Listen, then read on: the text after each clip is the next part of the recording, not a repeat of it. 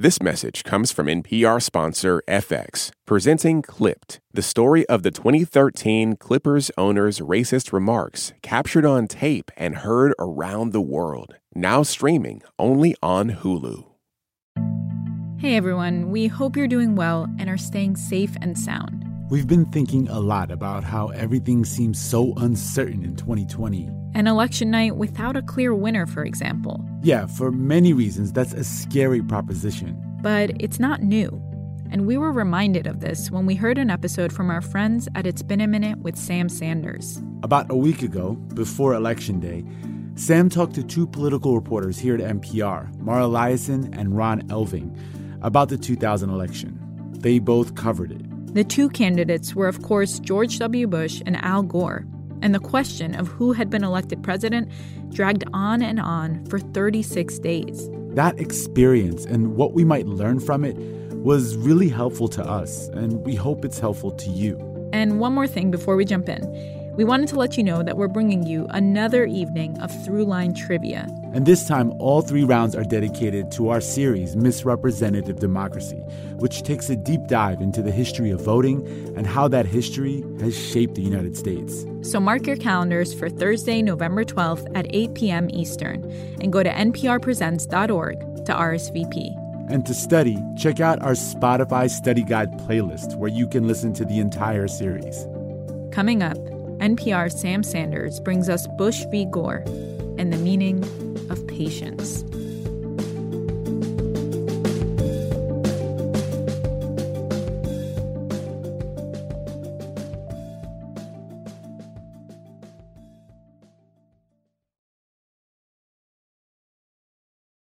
This message comes from NPR sponsor FX, presenting Clipped, the scandalous story of the 2014 Clippers owner's racist remarks captured on tape and heard around the world. The series charts the tape's impact on a dysfunctional basketball organization striving to win against their reputation as the most cursed team in the league. Starring Laurence Fishburne, Jacki Weaver, Cleopatra Coleman, and Ed O'Neill. FX's Clipped, now streaming only on Hulu.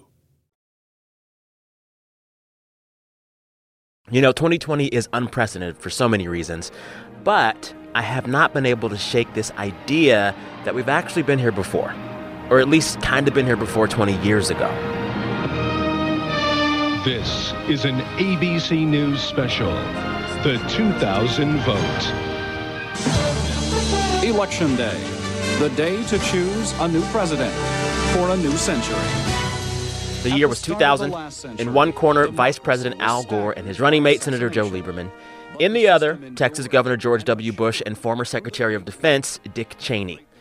Might be hard to believe now, but before that fateful election night, it had been a fairly boring campaign season, especially by today's standards. You could even call it quaint. But of course, that changed pretty quickly. Ron Elving was actually in the NPR newsroom that night.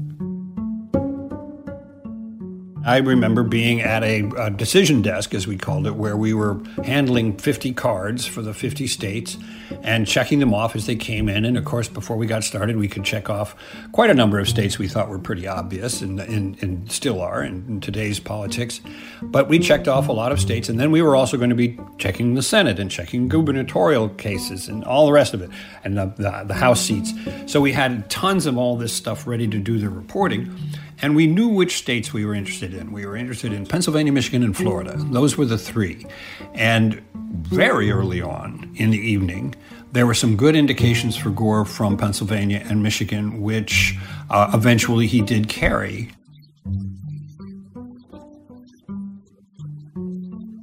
But uh, the real fascinating thing was that the exit polls were showing Florida going for Gore. Now, if you give Gore Florida and those other two states, Pennsylvania and Michigan, it's going to be tough for him to lose, and he wouldn't have. But uh, that was the early indication, and sure enough, right after 8 o'clock, when most of the polls in Florida had closed, but not the panhandle, you know, that's in the central time zone, yeah. a lot of the television networks started saying, We project Al Gore the winner in Florida. ABC News projects that Al Gore wins the state of Florida in its 25 electoral votes And knowing everything else we knew, that was making it kind of look like a big sweep for Al Gore that night. And uh, for our part at NPR, we were listening to a guy, the late Andy Kohut from uh, Pew Research, who was yeah. our guru. And he was shaking his head and looking at the internals of the exit polls and saying they've got way too many women and way too many people of color and way too many younger people. This is not a representative sample, and we can't put our weight down on it. Florida goes for Al Gore. Now, folks, the equation changes. CBS News estimates when all the votes are in and counted, the Sunshine State will have plenty of sunshine for Al Gore. Now, I don't remember exactly who claimed to have been first, and it doesn't really matter because what happened was Karl Rove, uh, who was uh, the campaign manager for George W. Bush, uh, called the people at Fox, and he had some contacts there, and he said, we don't think you can call Florida. And he had a lot of good reasons to say so. Hmm. There are many people who believe and would tell you that Al Gore, in order to be viable in this presidential race, needed to win Florida, Pennsylvania, and Michigan. And they got Fox to reconsider. And as the numbers started coming in and there were reasons to doubt the initial call in Florida and the panhandle came in, it was increasingly clear that you couldn't call Florida. Stand by. Uh, CNN right now is moving our earlier declaration of Florida back to the too close to call column. Ah. George Bush, governor of Texas, will become the 43rd president of the United States at 18 minutes uh. Claire Shipman, have they accepted the fact that they've lost the presidency tonight? Tom, they have. In fact, I just talked to uh, Gore's campaign chairman, Bill Daley. He said that Gore has, in fact, called President-elect Bush. Uh, no word on what was said. I've been told a little bit more about this telephone call, this second phone call from the vice president to the governor. We know that what the governor said in response to what this retraction was was, "Do what you have to do."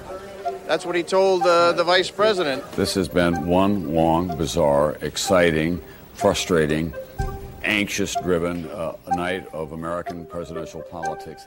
It is not over, ladies and gentlemen. I remember being a junior in high school. The next day I go to class. Uh, I remember my AP English teacher rolls out the TV and just makes us watch CNN for the whole class because she's like, this is much more important than diagramming sentences. Um, it's hard to overstate the weird period of limbo that night thrust the country into. It was 36 days of not knowing who won. What do you recall of that month being like? What did it feel like? What was going on then? It was like being in limbo, you know, for a month, like just not knowing what was going on, not understanding what was going on. You know, you had like the Brooks Brothers riot you know, the young Republican operatives, the group of operatives that tried to disrupt the counting of the hanging chads. I remember the yeah. images of, Repu- of, of Florida poll workers with big magnifying glasses, you know, mm-hmm. peering at paper ballots and trying to figure out if the hole had yeah. been punched. It was just bizarre. It, it, truly was. And, and one of the people who marched into one of the counting rooms and shouted, I'm from the Bush campaign, and I am here to tell you to stop and everybody looked up from wow. what they were doing and said, Who is that guy? He's got a big white mustache and he looks like some kind of lawyer. What is, and it was John Bolton. oh, my god. John goodness. Bolton, who would later be uh, uh, uh, named to the United Nations representative for the United States by George W. Bush, and then later be the national security advisor for Donald Trump, who has now written a tell all book excoriating Donald Trump. So he, he was a major hmm. figure at, at one juncture, uh, storming around the state announcing that he represented the Bush campaign, which I think in some respect he did, and that as a lawyer he could tell people what they were doing was illegal and stop. So there was wow. there was a lot of random. That's the only word you can use. Random. It was a circus. Activity. Yeah. And if there's any place that makes for a good political circus, it sure is Florida. I mean, I just remember the visuals. It was insane. What was the what was the big dispute between the campaigns? So the Gore campaign was asking for a recount, but only a certain type of recount. What was the Bush campaign asking for, and how did they differ, and what was that conflict? Well, Bush campaign wanted to freeze the count because they were uh-huh. ahead, and in the end, they won by 537 votes. I think. Yeah. Is that I right? think you got it right. 537? 537, yeah. Yeah. Well, there was this woman named Katherine Harris, and uh, boy, this really brings back memories. She was the Secretary of State, and she was in charge of the count, the Secretary of State of Florida. Uh, she also Mm-hmm. had a sort of, uh, you know, official, not really important job with the Bush campaign in Florida. And she was an app- app- appointee to that job and an, a political ally of the governor of Florida, whose name was Jeb Bush and was, in Mm. fact, George W. Bush's brother.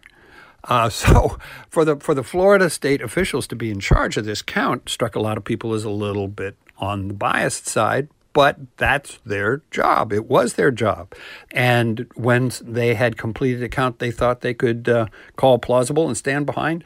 They declared W the winner, and on the basis of that, thereafter, the legal onus was on Gore to say, what's wrong with the official count? Why should we Mhm. not be taking the word of the Secretary of State and the governor and um, the, the various local officials who have uh, certified these votes? What's wrong here, and why shouldn't we Mhm. just declare the man the winner? All right, coming up, how that election night turned into election month and why Al Gore should have actually won.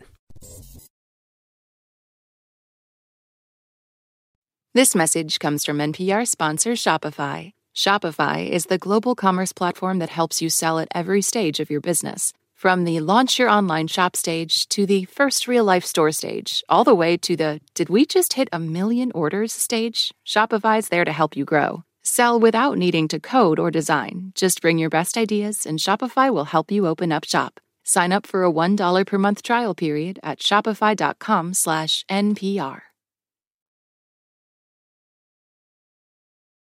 And so then the Gore campaign, what do they start to ask for, and how does it change over the course of that month? And how do we get into the situation where we're all having to have a national conversation about dimpled chads and butterfly ballots? Well, the challenge was to the accuracy of the count, and particularly in certain counties where the vote looked a little wonky. Now, there was Uh-huh. one in particular where it wasn't hanging chads, it was the actual layout of the ballot, which had apparently induced, and there's every reason to think that this this happened because so many people were shocked to uh, to see the ballot later and realize that they thought they had voted for Gore, but had in fact voted for a third party candidate of Oh the Reform God. Party named Pat Buchanan, who.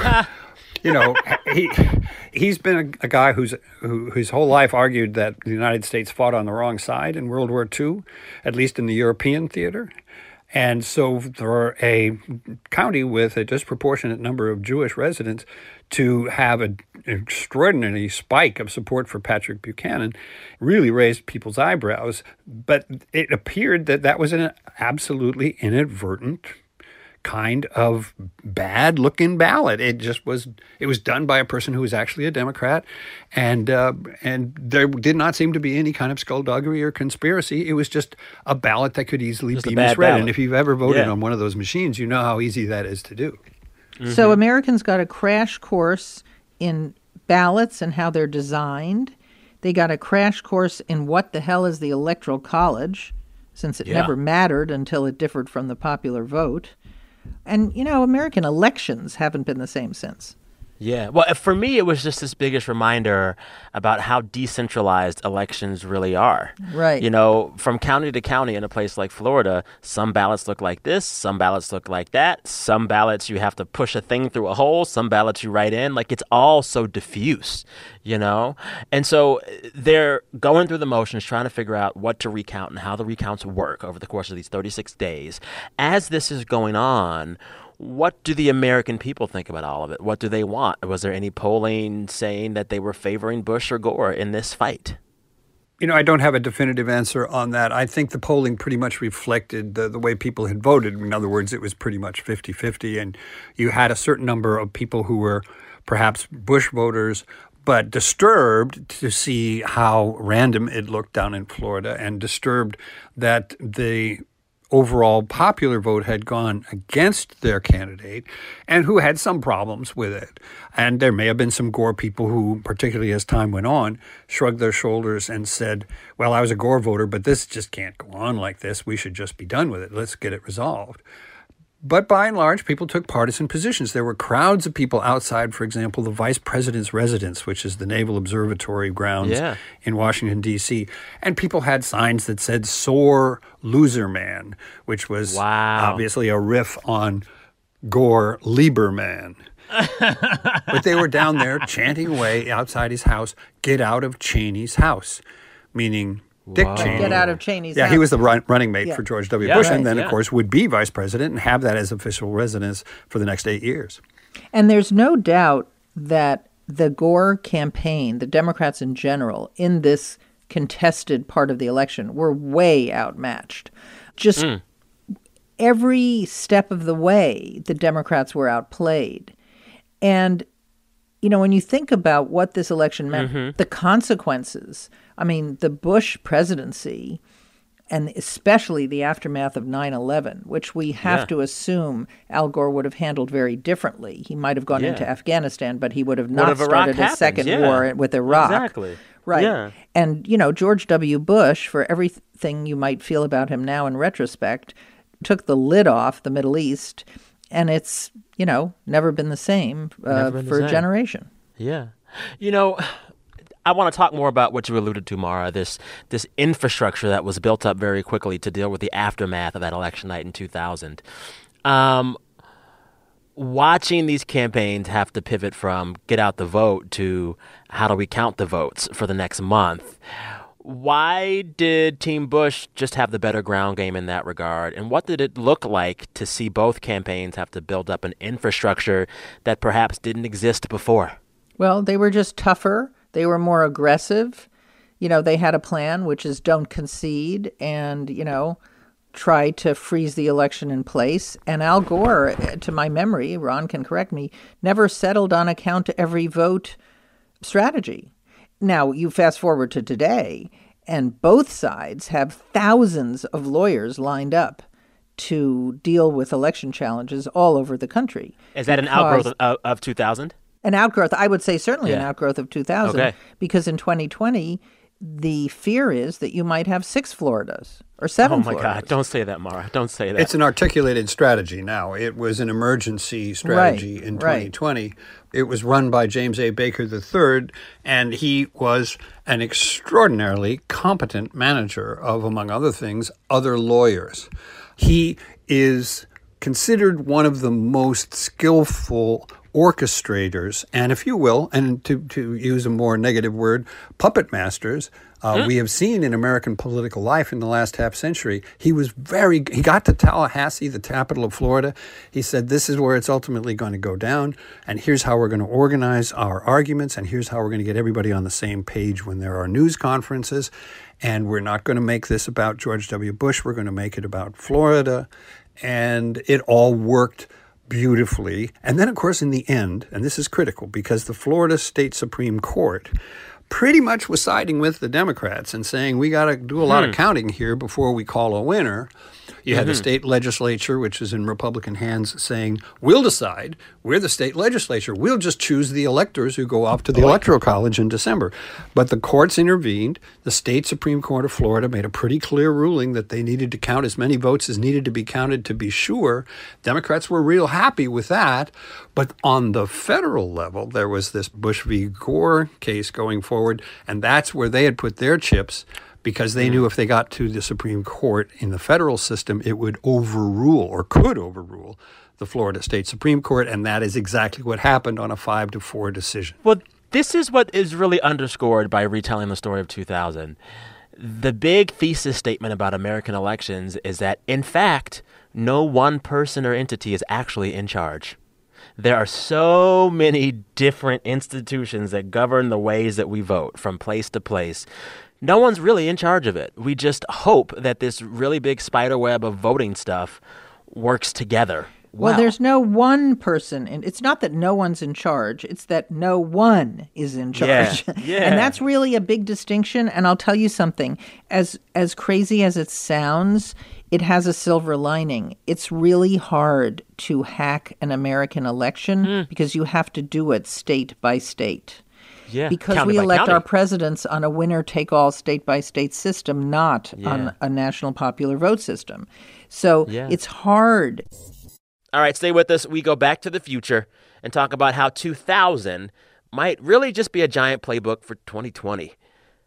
God help us. This message comes from NPR sponsor Progressive Insurance, where drivers who switch could save hundreds on car insurance. Get your quote at progressive.com today. Progressive Casualty Insurance Company and Affiliates. Support for NPR and the following message come from Saatva. Saatva luxury mattresses are every bit as elegant as the most expensive brands, but because they're sold online, they're about half the price. Visit SAATVA.com slash NPR and save an additional $200. So then, in spite of all of that, this case still ends up at the Supreme Court, uh, a Supreme Court that skews a bit conservative in that day. And the central question was Did the Florida Supreme Court violate Article 2, Section 1, Clause 2 of the U.S. Constitution by making new election law? And also, to this other question, did the different standards for recounts from county to county violate the equal protection and due process clauses of the Constitution? What is their big argument in their ruling? The big argument in the ruling, and here again, I mean, there are others who have really made career long studies of this, but let me just shorthand it by saying they didn't think that you could overrule the, the ruling of the state authorities, that is to say, the Secretary of State, the governor, and so forth, the people who had decided that W. Bush had won. Mm-hmm. You couldn't overrule that with a court decision because there was no way to recount the state with a common standard. That mm-hmm. because there were so many differences and because there was no common standard for determining what was a properly cast ballot, that it would take forever. And you can't wait uh-huh. until forever to know who the president of the United States is. Mm-hmm. Yeah, and you know, what's so interesting is, if I remember correctly, they also, as part of their ruling, said this should not be considered a precedent. Really? Yes, that's right. That's this right. Is, this is a one time only thing. We're just helping our friend here, the Republican candidate, wow. but this shouldn't be applied equally isn't to other the whole situations. Point of every yes, isn't the whole point of precedent? Supreme Court decisions to set precedents? yes. Yeah, and I don't know what how you would measure this, but there's no doubt that on the long march of the Supreme Court to being seen as a partisan institution that's just mm-hmm. an arm of the party that that nominated the majority of its members, this was definitely a step along the way. Oh, wow. it was a long yeah. step. And I would say that anybody introducing that argument or anybody introducing that discussion would always start with Bush v. Gore. I mean, really? it was so clearly it was a partisan split of five to four.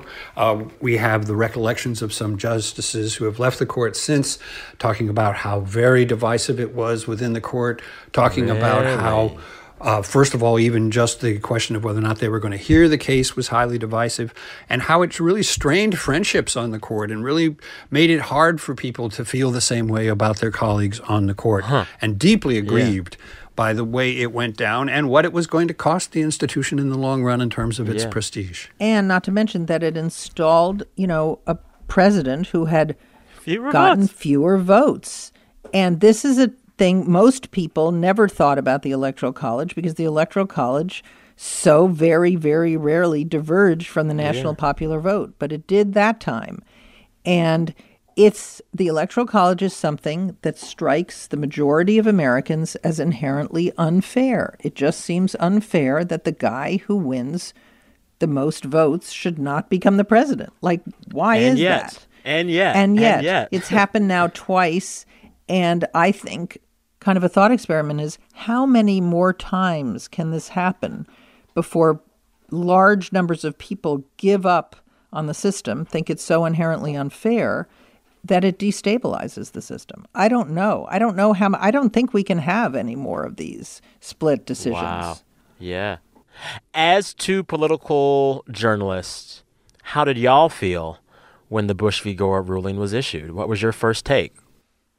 Wow. okay, you were surprised by it. Yeah. Why? I, I was too. Yeah, I was surprised. I mean, I was surprised because Al Gore had won the popular vote, and the vote mm. in Florida was contested, and mm. the Supreme Court is not supposed to choose presidents. I I was I was I think probably less surprised that they had a five to four in Bush's favor than I was surprised that they couldn't pull over even one vote to make it look a little more bipartisan. Uh, mm. That chilled me because it, it really did foreshadow in many ways the the polarization that we have seen ever since. And that is worse now than it was then. Yeah. Also, you know, there was an exhaustion factor, and I think this could be quite real in the weeks ahead. Uh, after we get past November 3rd, which isn't when the election happens, it's when the election stops. And we get into some of these same kinds of disputes, and the president's made it quite clear he's not going without a fight. Yeah. So, yeah. all of these things that we're talking about now may seem a bit tame. Yeah. I have a question about the way the media covers elections. And it felt like there were a lot of lessons that the news industry, particularly cable news, could have learned from that wacky night of Florida. And I think a lot of those lessons haven't been applied yet. You know, when you think about the way in which the big networks called Florida for Gore before all the polls were closed, and with relying on exit polls perhaps too much, that's not going to happen. That, they, I would say that's a lesson the press has learned. That's but we still use exit polls, and there's no, still this desire to know the results that, like the night of. Why do we? Yes, but don't you think that this year? I mean, Ron can see what I want to see what Ron thinks, but a lot of networks and news organizations are educating their listeners and and that election night is not the end of the count. That they're not going to mm. declare a winner though, until we know. I'm wary though because I think what also could happen is as soon as one candidate night of the election says I want to declare that I've won, they'll go and speak and everyone will run that live and that sets the tone. No, I know, think I, that this is what media organizations are talking about right now. So when so so the scenario is that if there is this scenario, phenomenon called the red mirage, where Trump seems to be winning on election night, but actually, as the votes come in over time, it turns to a blue shift, just like we saw in 2018, where the Democrats had picked up, I don't know, 20 odd seats in the House yeah. on election yeah. night. They got the majority, but it turned, we had to wait a couple weeks for California to count their votes to find out that they'd actually picked up 40, and it was a real blue wave. But I think that the networks I don't know about every one of them, but they're not going to say, oh, Trump has declared victory. They're going to say the counting isn't done yet. Yes, the president says he's won, but he hasn't. We don't know who's won yet. We're going to wait. Ron, I mean, don't you think that that's kind of what mainstream news organizations are getting ready to do? I do, and I think it's going to be a good deal more possible for them to do it than it's ever been before because the competition mm. to hmm. be first has been so intense. Because people flip channels. People say, mm. "Oh, they're not calling it here, but over there on this other channel, well, they already that, know who won. There's yeah, where I should be. I'm going to watch channel? them." Do you want to be the mm-hmm. channel that calls it wrong? Well, except that the, what was the penalty for channels that called it wrong in 2000? Everybody pretty much went back and forth and called it wrong. There was a loss of respect for what we do. I understand that. But it wasn't all on one network. It wasn't like the Chicago Tribune in 1948 printing a headline that says Dewey defeats Truman. You know, but we didn't have that. We had all the electronic media basically stampeding to the call in 20 in 2000 this time, I think that there's going to be more of a premium on being cautious. I think yeah. we're better prepared, just as I think that state officials and county officials are better prepared than they were in 2000. Yeah. You know, when I think of like what got us to this moment, this 2020 moment in our politics where everyone seems mad at everybody, everyone is partisan and divided, and there are more questions than ever about how the election will work, it seems as if there's no bigger moment that kind of can explain it all than election 2000 is there any other moment that you know better sets the table for what we're dealing with now i mean i can think of maybe like the rise of newt gingrich but like are we really just living the legacy of, of 2000 right now in a lot of ways we are mm. yeah f- mm. florida's the template florida is the template and and those who don't have memories of it need to go back and take a look and see what happened see what the issues were and think about how that would play out in a 2020 context. Yeah. What is the biggest lesson the American people should take from the 2000 recount as we prepare for election results this year? Count every vote and wait until they're counted to declare a winner. There you go. Yeah, I like that. Be diligent. Be diligent about voting and be patient about finding out who won. Yeah. Yeah. I can't tell you how happy I was to have this chat with you both. It takes me back to my NPR politics days, and I just love learning from the two of you and absorbing some of that wisdom. And I miss you both very much. Well, me too. We miss you too, Sam. Take care.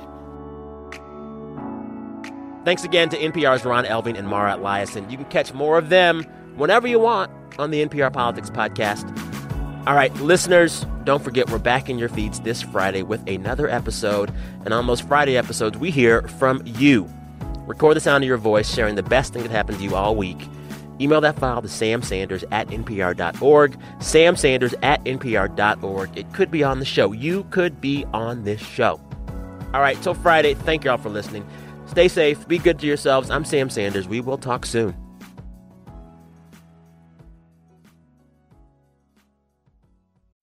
This message comes from Apple Card.